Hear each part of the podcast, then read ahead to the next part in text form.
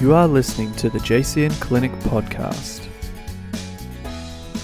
The JCN Clinic podcast is a place where nutritionalists Jessica Cox and Carissa Mason get real about nutrition and living a healthy life.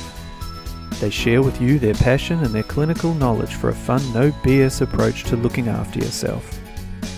Please enjoy today's episode and don't forget to subscribe in iTunes.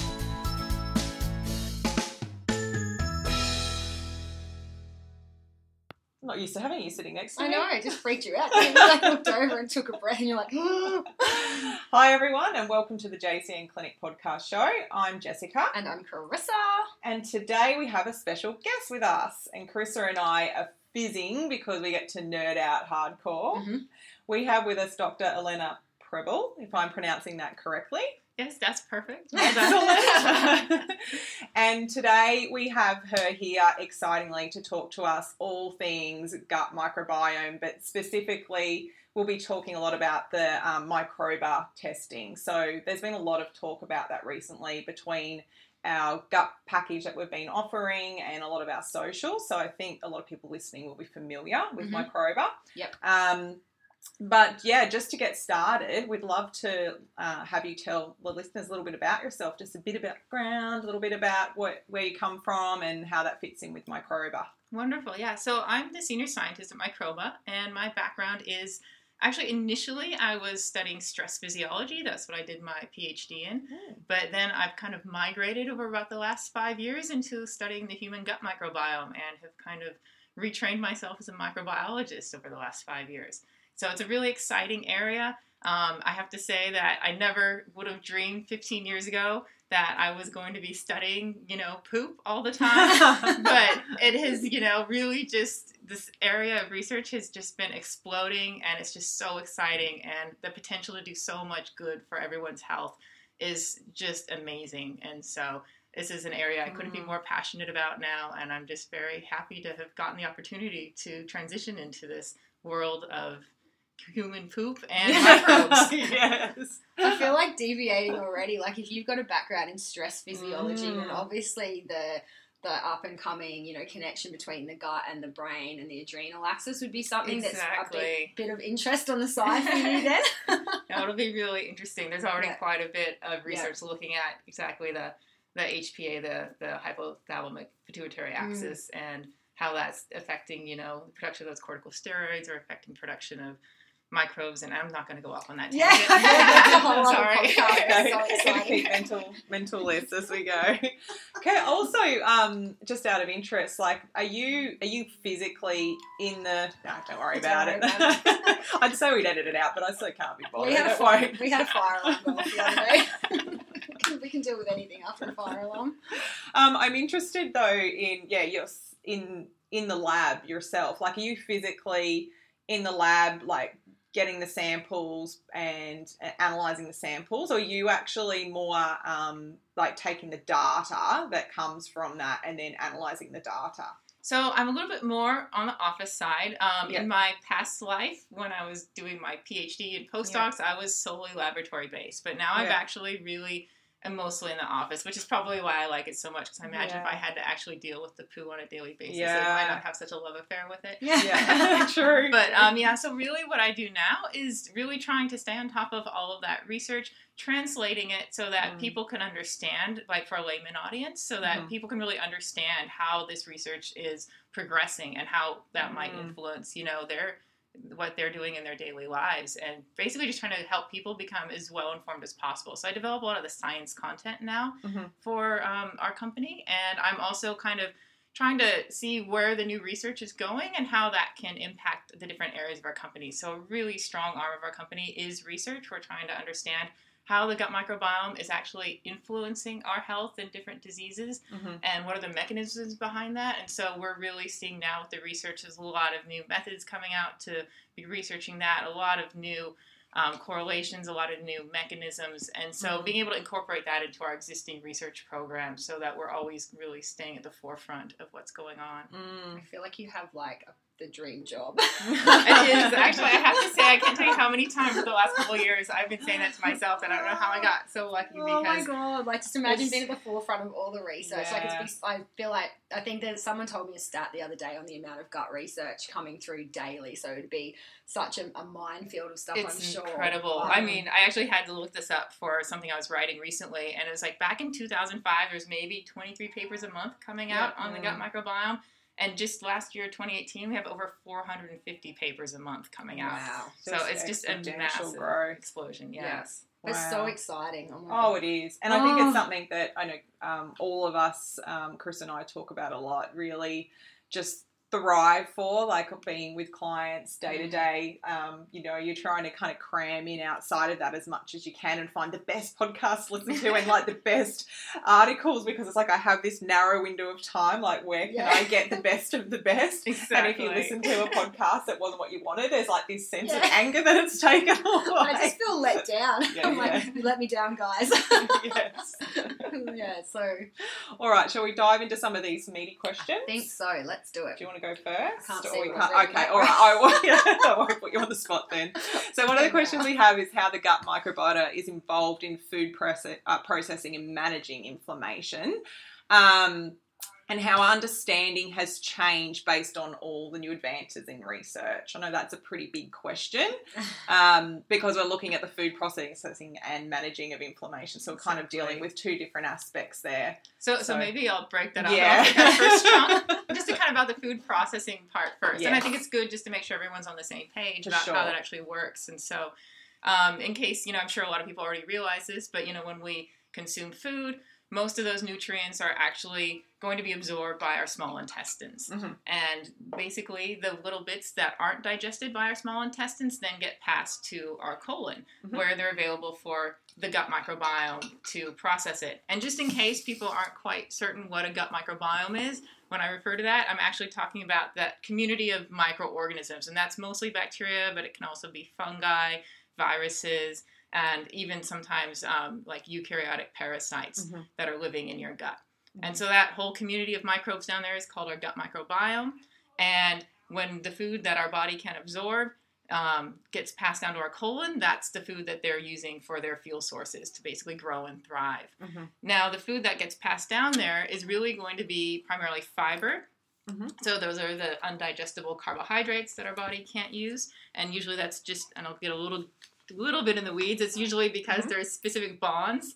Um, carbohydrates are different sugar molecules held together by different bonds, and sometimes those bonds are too difficult. Our body doesn't produce the enzymes to break those bonds, and so it passes down to our colon, and then our gut microbes have the ability to produce thousands of different enzymes, and they usually have the ability to break those bonds and then use the sugar molecules in that carbohydrate as an energy source. Mhm. Now, besides fiber, um, the other um, food item that'll often get passed to our colon is when we eat excess protein. So, for the most part, our body can absorb a lot of protein, but especially like people that are doing the, the high protein, low carb diets, they tend to have a huge, a much higher intake of protein, and your body can only absorb so much. And so, the excess protein that isn't absorbed gets passed to your colon as well. Mhm. And so, really, our gut microbes are feasting on the fiber and that excess protein.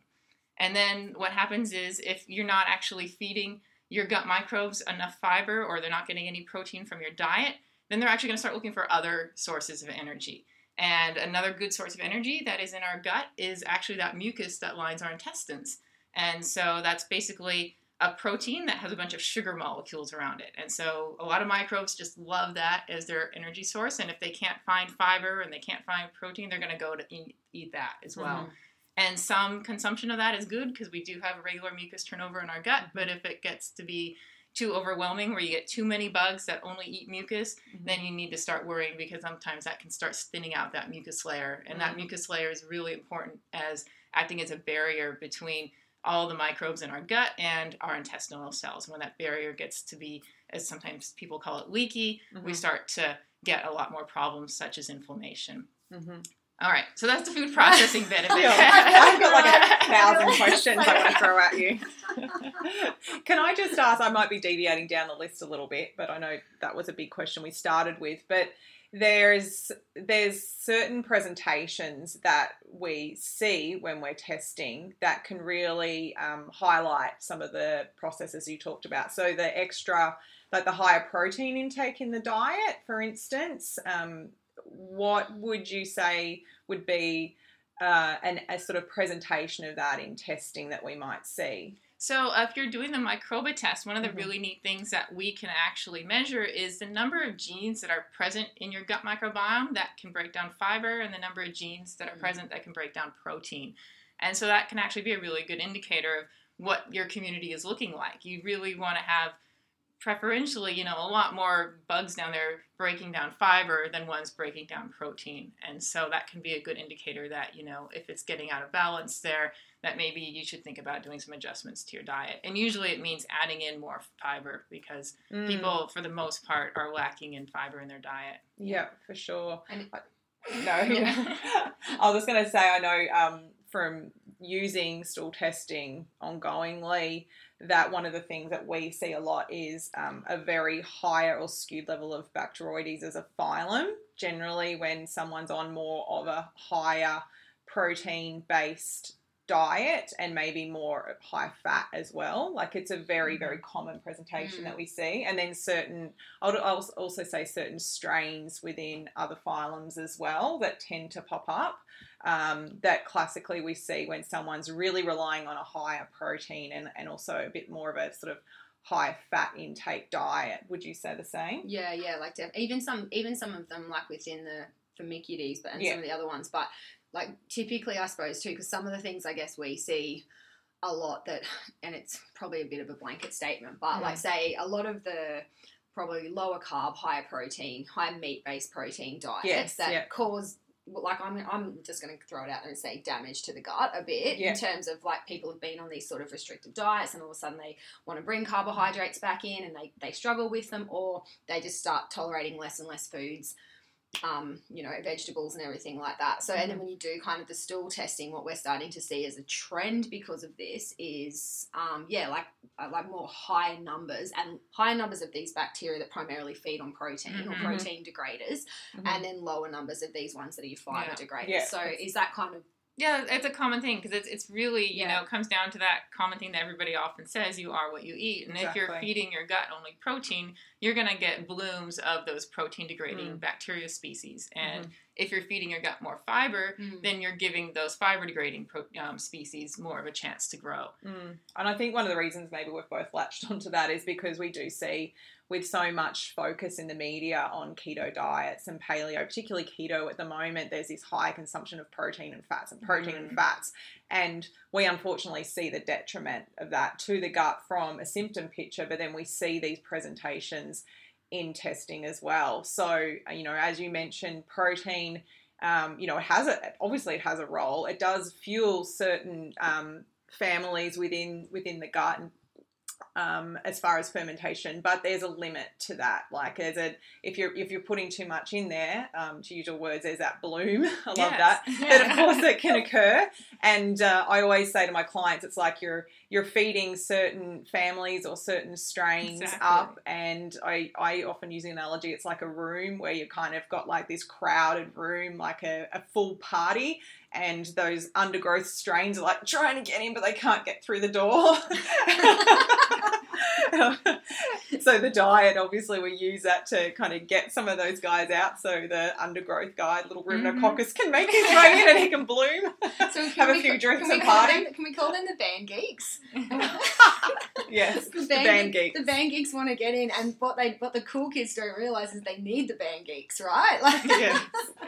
but I think that kind of throws us into the next section as well. Like, obviously, um, and just what we were even talking about Mhm. before we flicked the microphones on is that, you know, like, you know, five to 10 years ago, we had this understanding of why, you know, we really need to fuel our gut microbiome with, you know, resistant starches and fibers and, you know, different types of carbohydrates and this really, you know, diverse, you know, fiber types of, you know, vegetables and fiber containing foods. But we couldn't actually see a lot of it in testing, could we? Up until like the last couple, Mm-mm. up until the last couple of years, like we had, we had, you know, culture based testing, which didn't really break things down to that species and phylum level, and we didn't have the understanding too of the species and what they were doing in terms of, you know, Mhm. fiber degraders and protein degraders. So Yeah. I think it's really cool how much testing has evolved in the last few years, and now like what we have kind of been trying to say for years in terms of what we know serves the gut or we think has served the gut is now actually starting to show true in what we can see in tests and research. Yeah. So, do you want to maybe just give a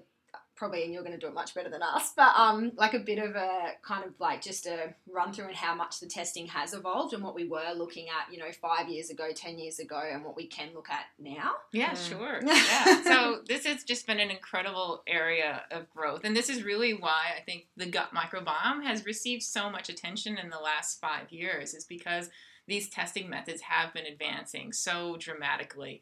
Um, so as you mentioned, Carissa, yeah, I mean, prior to like 20 years ago, we really just had culture-based testing available, and that was really where you know you're taking a sample and you're sticking it into a growth medium and you're seeing what's growing.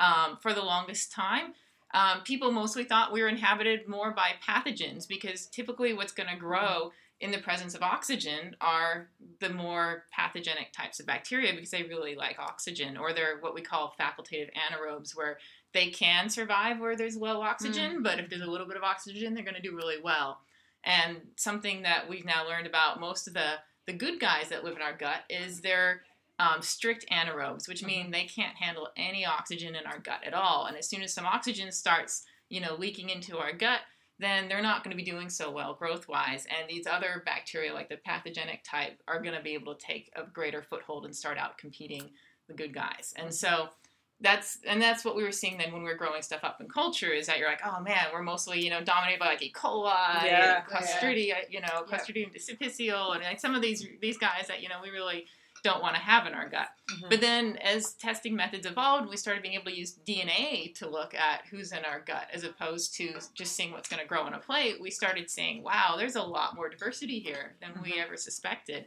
And then that DNA technology really started to advance. At first, um, it was very expensive, and so we were just really looking at tiny snippets of DNA.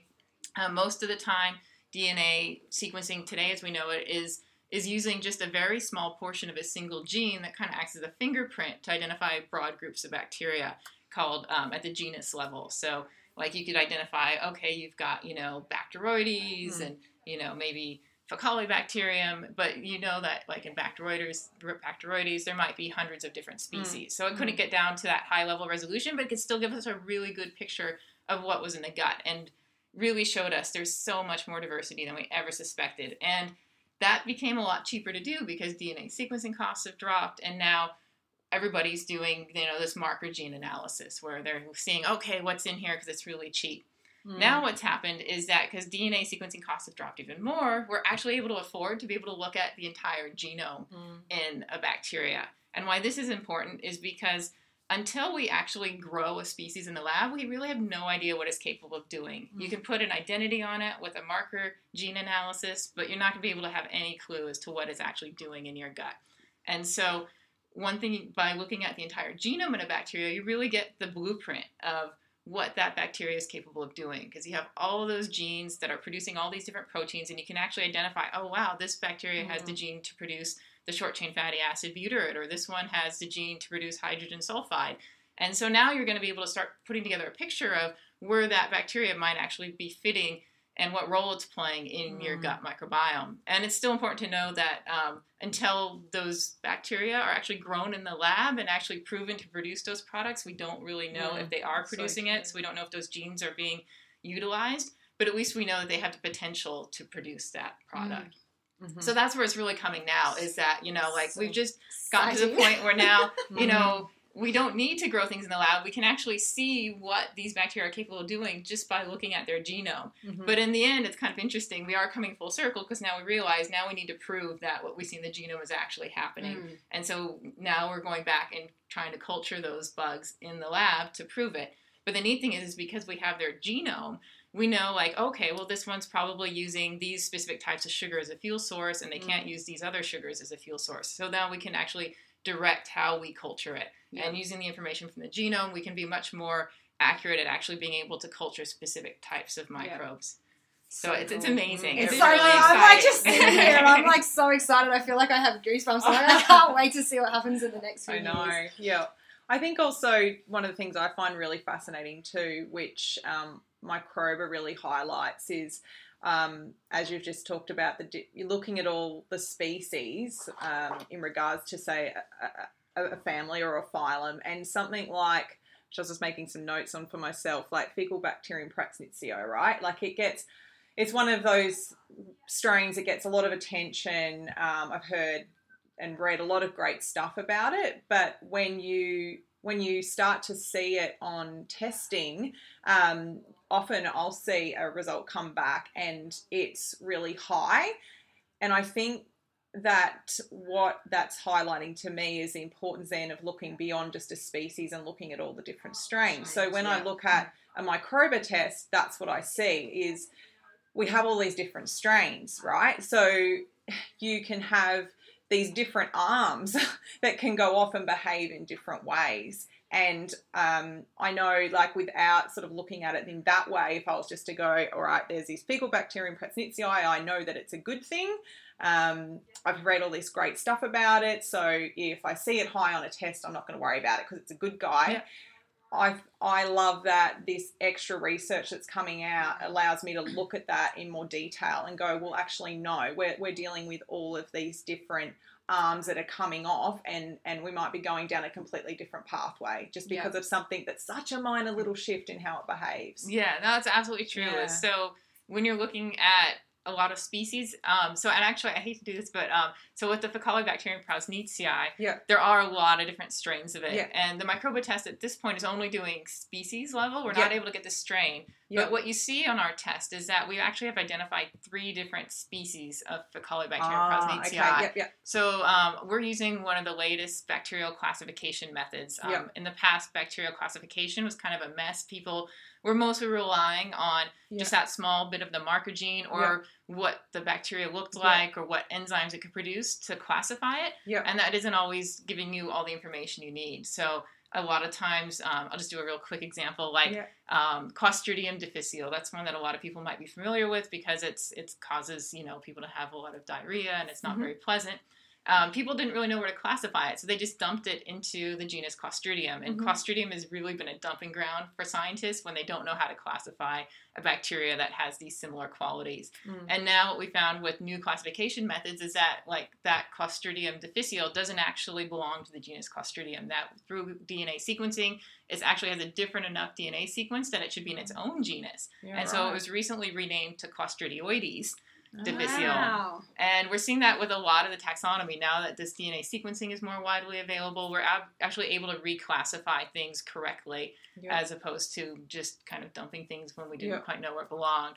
And so with Faecalibacterium prausnitzii, what's actually happened is, is that people have just been lumping a lot Mm. of these Faecalibacteriums into the species prausnitzii. But when you look at the DNA sequence, you actually see that there's enough difference that we can actually split it into three different species. So they're okay. That's interesting. So they're actually different species. They're actually different species. okay, yeah. wow. And each of those Yeah. species still encompasses several Yeah. different strains. right. And so it's, it's, it's God, really getting tree- down to this just, fine just level. like through the tree further. It is, right? so it's kind of like Faecalibacterium is like a genus grouping, and then Yeah, the right. Is a species level grouping, and then below that you'll have strain level groupings. And usually strains are kind of named Yeah. as like numbers or letters. yeah, So like in yeah, um, yeah. in Faecalibacterium prausnitzii, there's Yeah. like strain A26, which Yeah, is yeah. a really well studied Mhm. one. hmm But yeah, so it, it's, it's very complicated sometimes. But what Mhm. we do see is even within those three species groupings of Prausnitzii, that they do have different roles. Mm. And so um, most bacteria, they all are going to differ in, even at the species level and at the strain level. They're Mm. going to have different genes, which Mhm. means that the same species can be playing multiple roles Mm-hmm. in your body.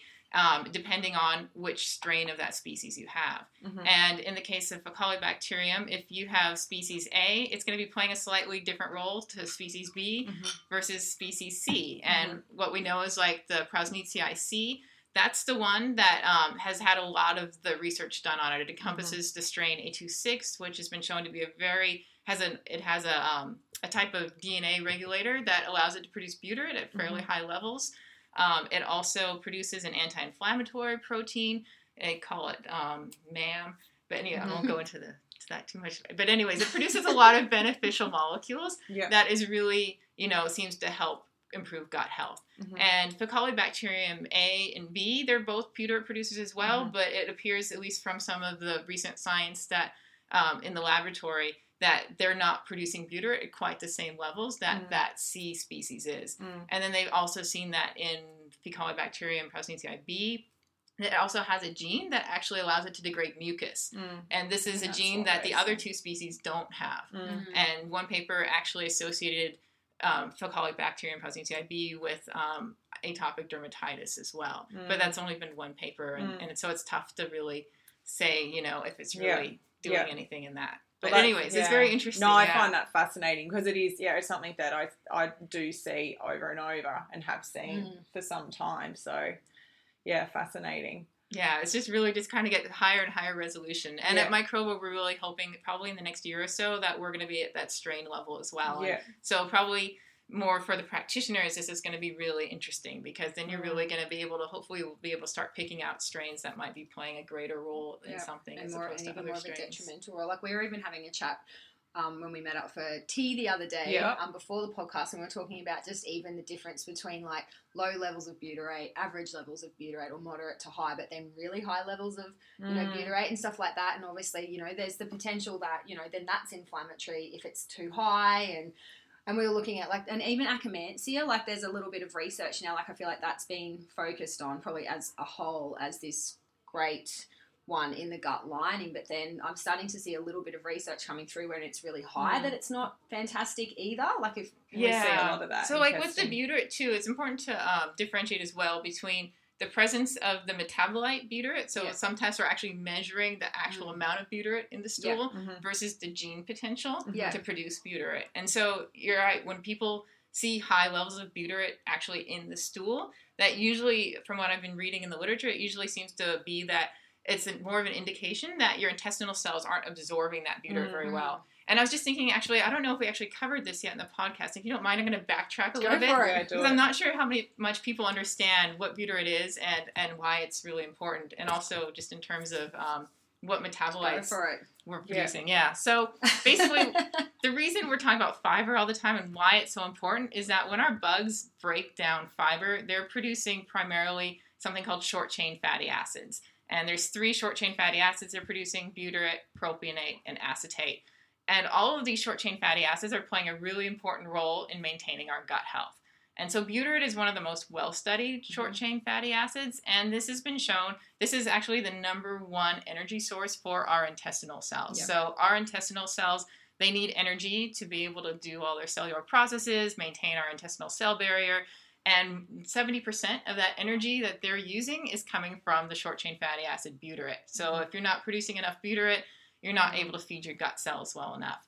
You also have um, that butyrate is also acting as a signaling molecule, so it's actually able to signal a lot of different receptors on our cells that um, end up having a lot of downstream effects, and a lot of them usually end up being suppressing inflammation Mm. and also um, help regulating our appetite. And so it's it's incredibly it's amazing how widespread a role mm-hmm. th- these short chain fatty acids are actually playing in our physiology. I mean, they're interacting with our immune system, they're interacting with our metabolic system. I mean, it's just really widespread. Mm-hmm. And so what we're really seeing is that when people aren't producing a lot of these short chain fatty acids, they're the ones that tend to end up having poor health. And healthy people tend to have a good production of mm. this. But then you do end up with a problem where sometimes um, your cells aren't able to absorb the butyrate and it's not functioning the way it should. And then you end up with high levels of butyrate in your stool. Mhm. And that is then usually just a sign that there's something wrong with that absorption, Mhm. but not necessarily that your bacteria are overproducing Yeah. butyrate. It's more that you're not able to absorb what's being produced. Mhm. Yeah. Mhm. So, and we're still learning so much about this. And so at this point, like, we don't know if there's like, if you if your bacteria can overproduce butyrate, um, it, it's it's really we just don't have enough information, and I think it's really going to depend on you know if you have a healthy gut versus an unhealthy gut. Like if you don't have the ability to absorb the butyrate, Mm. then that, yeah, definitely that's not going to be a good thing if your bacteria are producing a lot. But if you do have the ability to absorb that butyrate, we don't know if there's really a bad part to having too much. Would you say that will go for the other short chain fatty acids as well? Um, it's it's yeah, probably because at this Mm. point we're still we're Mm. still really learning about all the different roles they're playing and, Yeah. and what is going to be you know what's good and what's bad. And so Mhm. at this point, it's it's still really you know a lot of learning that needs to get done Yeah. and just trying to understand all the different roles they're playing. Like Yeah. I mean, even just a couple weeks ago, you know, I was reading papers that are finding new different receptors that you know like acetate is Mm. able to to signal. So like Mm-hmm. It's, it's just yeah. incredible that you know like there's still so much we have to learn about how this is all interacting with all of our different systems And I feel like I just yeah I think like we, like in maybe a year's time if we did a podcast on short chain fatty acids and their function and just systemically like and I Yes. feel like at the moment like even when I explain it to my clients and I'm just trying to get them to eat a more fiber rich diet or, and bring carbohydrates back in and all of that they've been on these long term restricted carbohydrate diets and I'm just just trying to explain at that basic level that the fiber and all of that feeds your short chain fatty acids and people are like well I don't give a stuff about short chain fatty acids what do they do and I'm like I just give them this really basic rundown. I'm like, well, you know, they in, control inflammation in, in your bowel, and they it feeds you it feeds you bacteria and looks after your gut lining, and it's going to have, you know, I'm, I'm sure it's going to have some impact on your immune system and your hormone regulation. massive immune system yeah, and it's just like it's, it's kind of like that's our like in layman's terms of explaining it, like that's kind of our Yeah. understanding at the moment. But it's just like you know that if it's playing this much of a concentrated role at the gut level, that there's no way in hell it's not playing a systemic role. But it's just Mm. like waiting for all of that to unfold. and then we do know it is actually playing a systemic role and that is part of Mm. what we have Mm. already seen is that you know like when butyrate is activating some of these receptors Mhm. they're producing you know like um, cytokines that are Mhm. suppressing inflammation and those cytokines get distributed throughout the body it's Yeah. not just in your gut Yeah. And you know, like acetate is Mhm. actually um, most of the acetate that our gut produces actually enters into our blood circulation, is distributed throughout the body. Mm. And our propionate, most of that is used in the liver, and it's actually a really important regulator. It, it's involved in um, gluconeogenesis, which Yeah. is where you're packing away the Yeah. glucose. You know, so. Yeah. It's, it's playing all these incredibly important roles systemically throughout our body. We, I mean, it's just is probably Mm. playing more roles that we still don't even understand. Mm. But that's again, yeah. And I guess the key bottom line for all of this is just that that's why fiber is so important in our diet, is because when you don't feed your gut enough Mm-hmm. fiber, it's not producing those short chain fatty acids in enough abundance to be able to help our gut function normally and throughout the rest of our body Yeah. to make sure that things are functioning the way they should. Mhm. And then with protein, protein is kind of a mixed bag. So when our gut microbes are breaking down protein, they can be, be producing short chain fatty acids, but usually at a much lower amount. Mm. And they can also be producing a lot of other molecules. And so some of these molecules can actually be beneficial. So some are going to be things like neurotransmitters. So we know our, some of our gut microbes can produce GABA, which is a really important neurotransmitter that um, is involved in depression and anxiety. Um, and we can also they can also produce a lot of different components that promote the production of serotonin by our gut cells. Mm. Um, they can also produce um, dopamine. I mean, there's it's, it's crazy everything that our gut microbes can produce. But on the other side, they can also produce um, molecules that aren't necessarily as good for our health. They can produce things like lipopolysaccharides, which we know at elevated levels in our bloodstream um, are heavily linked with a lot of metabolic diseases. They can Mhm. also produce um, trimethylamine, which Mm. is a compound that has been very strongly linked with heart disease. Yeah. Um, there's hydrogen sulfide, ammonia, a lot of these um, Yeah. compounds that at very high levels can actually exacerbate inflammation in the gut. And Mhm. so that's why it's just very important to have that balance where, you know, some protein degradation is good and Exactly. it's necessary, but when it gets to be too much and you're not getting that short chain fatty acid production as well, Mm. it's going to start throwing things out of balance. And when that happens over the long term, that's when I think people start to see a lot more problems occurring. Yeah. Mhm. Yeah, it really highlights again that, um, as we were talking about earlier, that back to basics and that importance of diversity and a really great foundational intake of, of whole foods so that you are creating diversity within the gut. And all of these, these different processes, like they have important roles. It's just that when certain things get upregulated too high or downregulated um, because of imbalances, that's where we end up in trouble. Exactly, Mm. exactly. Mhm. I think too, like I suppose, like since we're having so much focus on fiber, I think there's probably going to be a lot of people going, well, how much fiber am I- am I meant to be eating? Yes. And I think it's like I like it's not like I feel like it's not a lot, but I'm a massive veggie and you know grain eater, so I'm just like, but just for everyone out there listening, like the the recommended, and this is recommended based on you know nutrition Australia standards. I think it probably should be a little bit more, but it's 25 to 30 grams Mm. of fiber a day for an adult, and I can honestly say that I think there's a very large majority of people out there who don't come close to that. Like, would you Yes. agree with that? Yeah, definitely. There was a study just a couple years ago by CSIRO that actually did like a little census of the Australian population, and they Mhm. found that in on average, Australians are typically getting around you know 15 to 20 grams of fiber per day in their diet, and you know coming well short of Yeah. that 25 to 30 gram. And we've actually also read papers that say that even though 30 grams is kind of what's the Australian National Mhm. Dietary Guidelines. Um, if you actually want to be consuming enough fiber to actually benefit your to gut. benefit your gut and to um, reduce the risk of developing chronic disease, the recommendation is actually 38 grams of fiber per day. So, Just- and which is something that you know most people are you know they're not even getting half of that Yeah. and so it's, it's really important and I, I mean after reading all this research over the last four years i, I kind of have reached this conclusion that if we could get everybody to eat like 38 grams of fiber per day we would probably solve so many health issues in But our it's, world it's just like Oh even my when, God, I so agree. true. I Get us totally agree. Like, and just even when we look at just the role of like, oh, without getting into the different types of fiber, so let's just totally take it even away from the gut micro, like, mic, you know, microbial perspective, and just even just think about fiber in terms of toxin removal and Mm. you know toning a healthy bowel just from a muscle perspective, or smooth muscle perspective, and like God, we could go on about fiber for bloody ages. Yeah. it is Like, very important and the though. different types of fiber like we've got soluble fiber and insoluble fiber so if you you know when people are just even suffering with just you know they you know the general bowel issues like you know like diarrhea or constipation sometimes like it's just a mixture of the wrong types of or too much of Mm. one type of fiber and then just you know really increasing that distur- you know diversity across the types of you know vegetables and carbohydrates that they're consuming Mhm. and Mm. sometimes pulling out the concentrated sugars because I think I was reading somewhere the other day and I, I won't like quote it 100% but it's something like yeah the average Australian gets 15 to 18 grams of fiber and something like I think it was 50 to 80 grams of sugar do you know what I mean Yeah. and it's just even Mm. understanding the difference like yeah most all carbohydrates break down to sugar we're talking about just concentrated Mm. sugar sources so they're coming from simple sugars and that's where that's where our body's absorbing that's where our body's that. absorbing, but it's not coming from the breakdown of a complex carbohydrate. So there's there's a big issue even just in the types of sugar that we're getting and the types of carbs that we're getting. So Mhm. And as always, there's a very much, I think, a disconnect from an educational point of view. I'm always talking about how there's just, we, we see it in clinic all the time, people coming in and their actual general understanding of what constitutes fiber, what constitutes Mm. what we would call complex carbohydrate. Um, versus say something that's more of a simple sugar um, and how that plays out you, you, to me and i think to all, all of us would probably think oh yeah foundational stuff but there's a real lack of understanding and education so we're kind of in some ways we're probably preaching converted the people that listen to this podcast so what we're saying really- share it with people yeah who need to know it. that's it.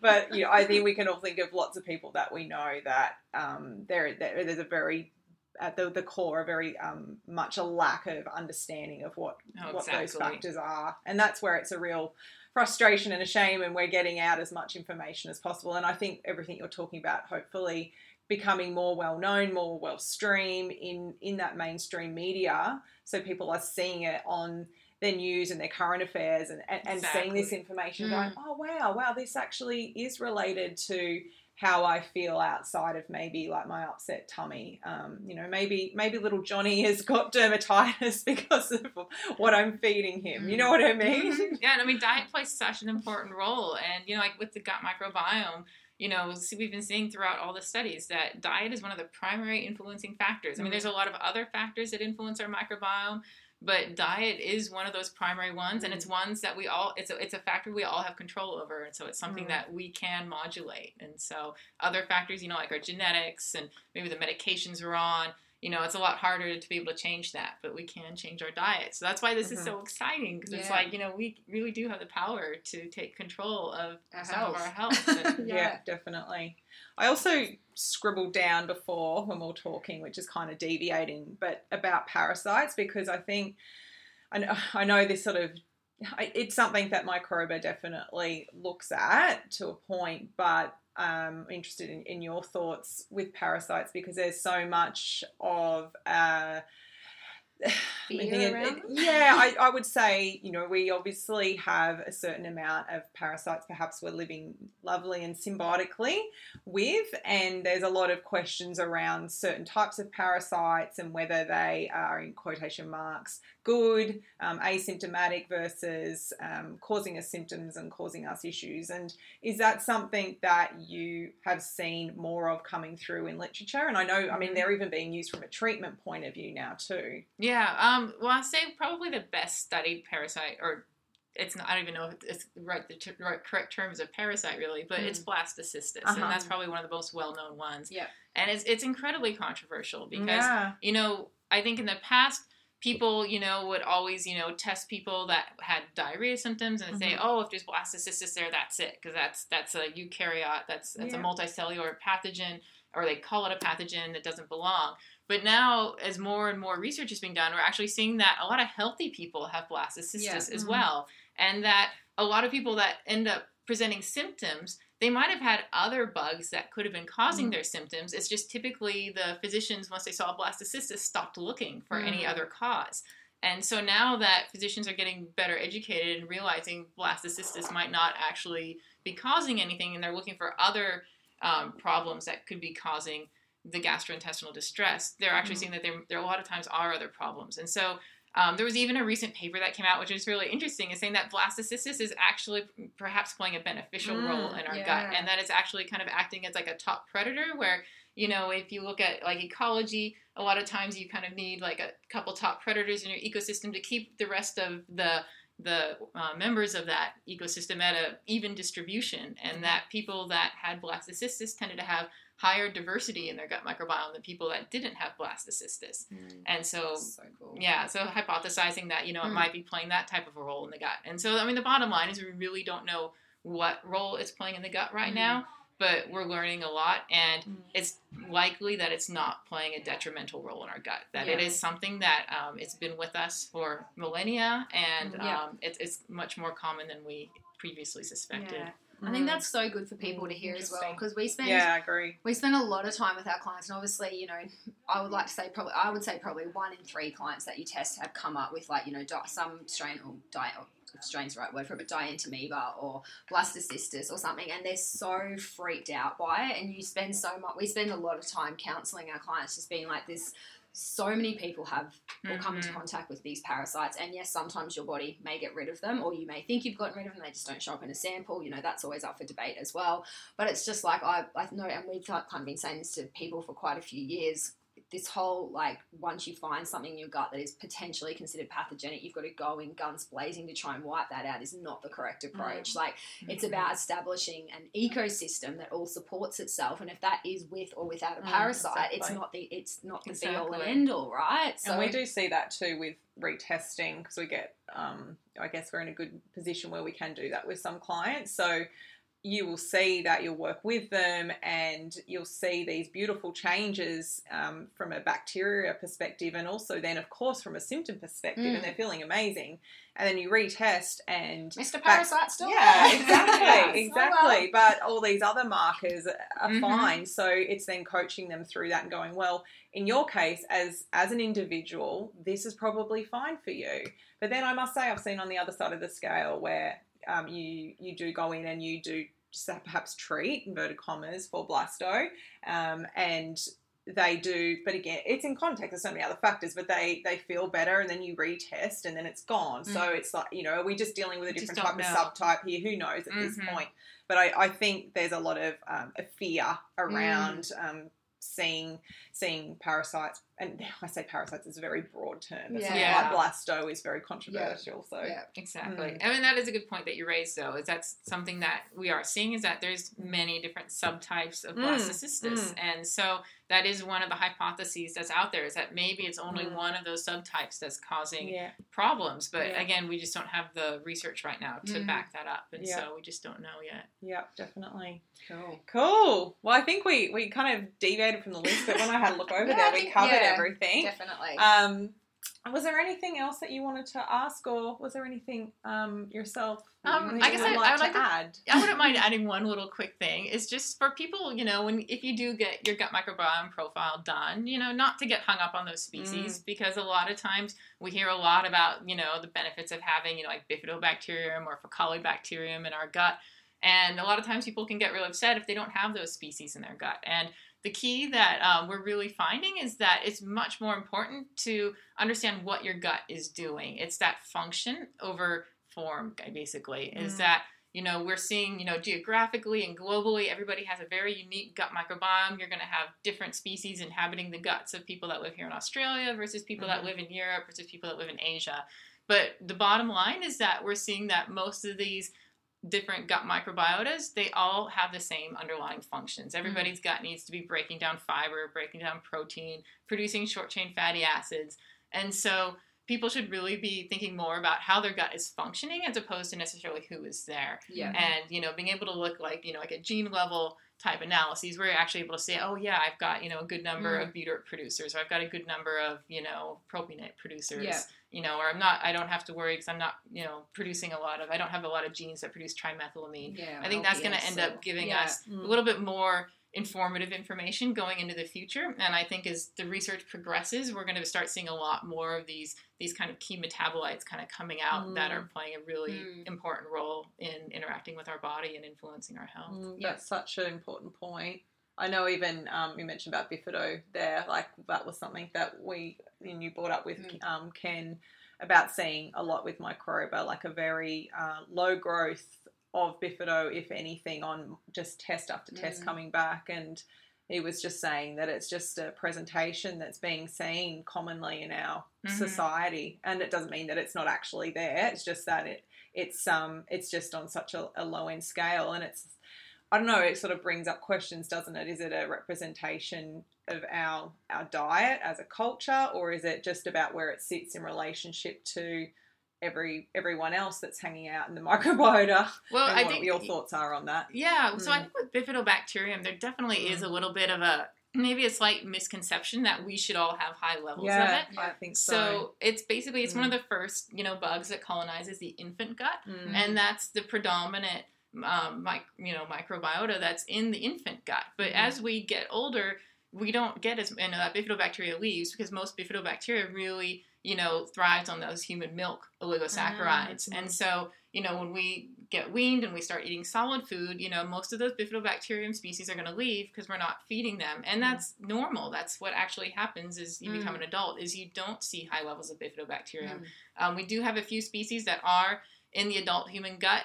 Um, Bifidobacterium adolescentis, Mhm. Bifidobacterium bifidum tend to be more the higher prevalence ones. Mhm. But again, they're not usually they're at really high abundance levels. You know, Mhm. it's usually they're they're one of the low, the lower level ones. Mhm. And I think part of that is the fact that we're looking at it in the context of everybody who's there. So before most of the testing was done just culture based and Yeah. you know if you just have you know a few cells of bifido And a few In a cells of sample, lactobacillus. yeah, it's gonna grow, you know. And Mm. it's really hard to, um, you know, that the quantification they do with culture based is really different because you know it's going to depend Definitely. on the media they're using, on the you know the conditions they're using, how much oxygen is Mm. available. There's so many factors that are going to impact how well that grows and how much they quantify on that plate.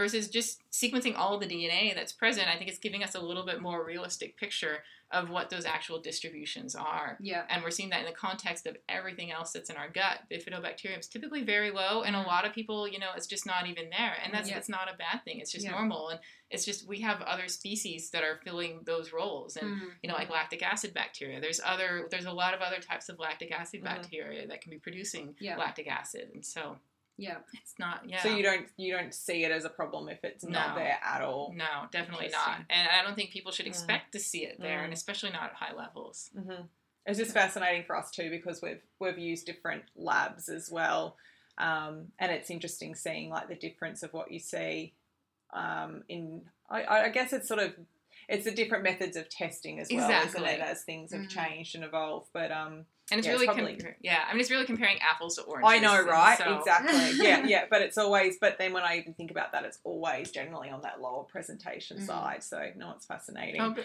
But it's another rabbit hole I'm being pulled down. Like, but what about this and what about that? I'm like, no, stop. was we're just sorry, at the sorry. time. I was about to ask about lactobacillus. and I I'm know. like, It's Shut like, I could tell you were Carissa. talking about lactobacillus too. Well, maybe. I mean, we would obviously love to have you back, and I think that's something that there's a lot that we've skimmed over because we wanted to sort of start with an overview. But I, I think both of us would love. Like we've got a, a thousand different points, but there's probably just picking certain strains and just going, Yeah. okay, let's let's talk about this particular strain today. I think that would be wonderful. Um, plus a billion other things, but Yeah. yeah, we would love to to hear from everyone that listens as well. I'm sure they'll have some areas that we've covered today. and They're like, oh, I want to hear a little bit more Yeah. about this, and Yep. yeah, I feel like, yeah, I've got heaps, but let's. yeah. so thank you so much for coming you. on. I really appreciate it. It's been fascinating. I could honestly sit here Yeah, and no, just no. Chat with you all day. I was listening to you speak before, and I was just looking over at Jess, and we're both just like this, just staring at you. Well, it's nice to get to geek out with Yeah. you guys. I have to say, I don't get to do this very often, so it's really fun. So thank you. So thank you everyone for listening. And as we said, if you do have any questions at all about what Mhm. we've talked about today, or if it's brought up some areas that you'd like us to delve deeper into, Mhm. please let us know. Yep. You can contact us by email or you can contact us on our social media. Yep. All of that information is in the show notes.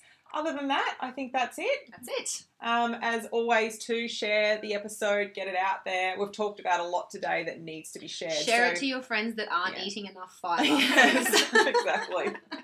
Share it to anyone on a carbohydrate restrictive diet, please. right. All right. Thank you and have a wonderful weekend. Thanks, guys. Bye.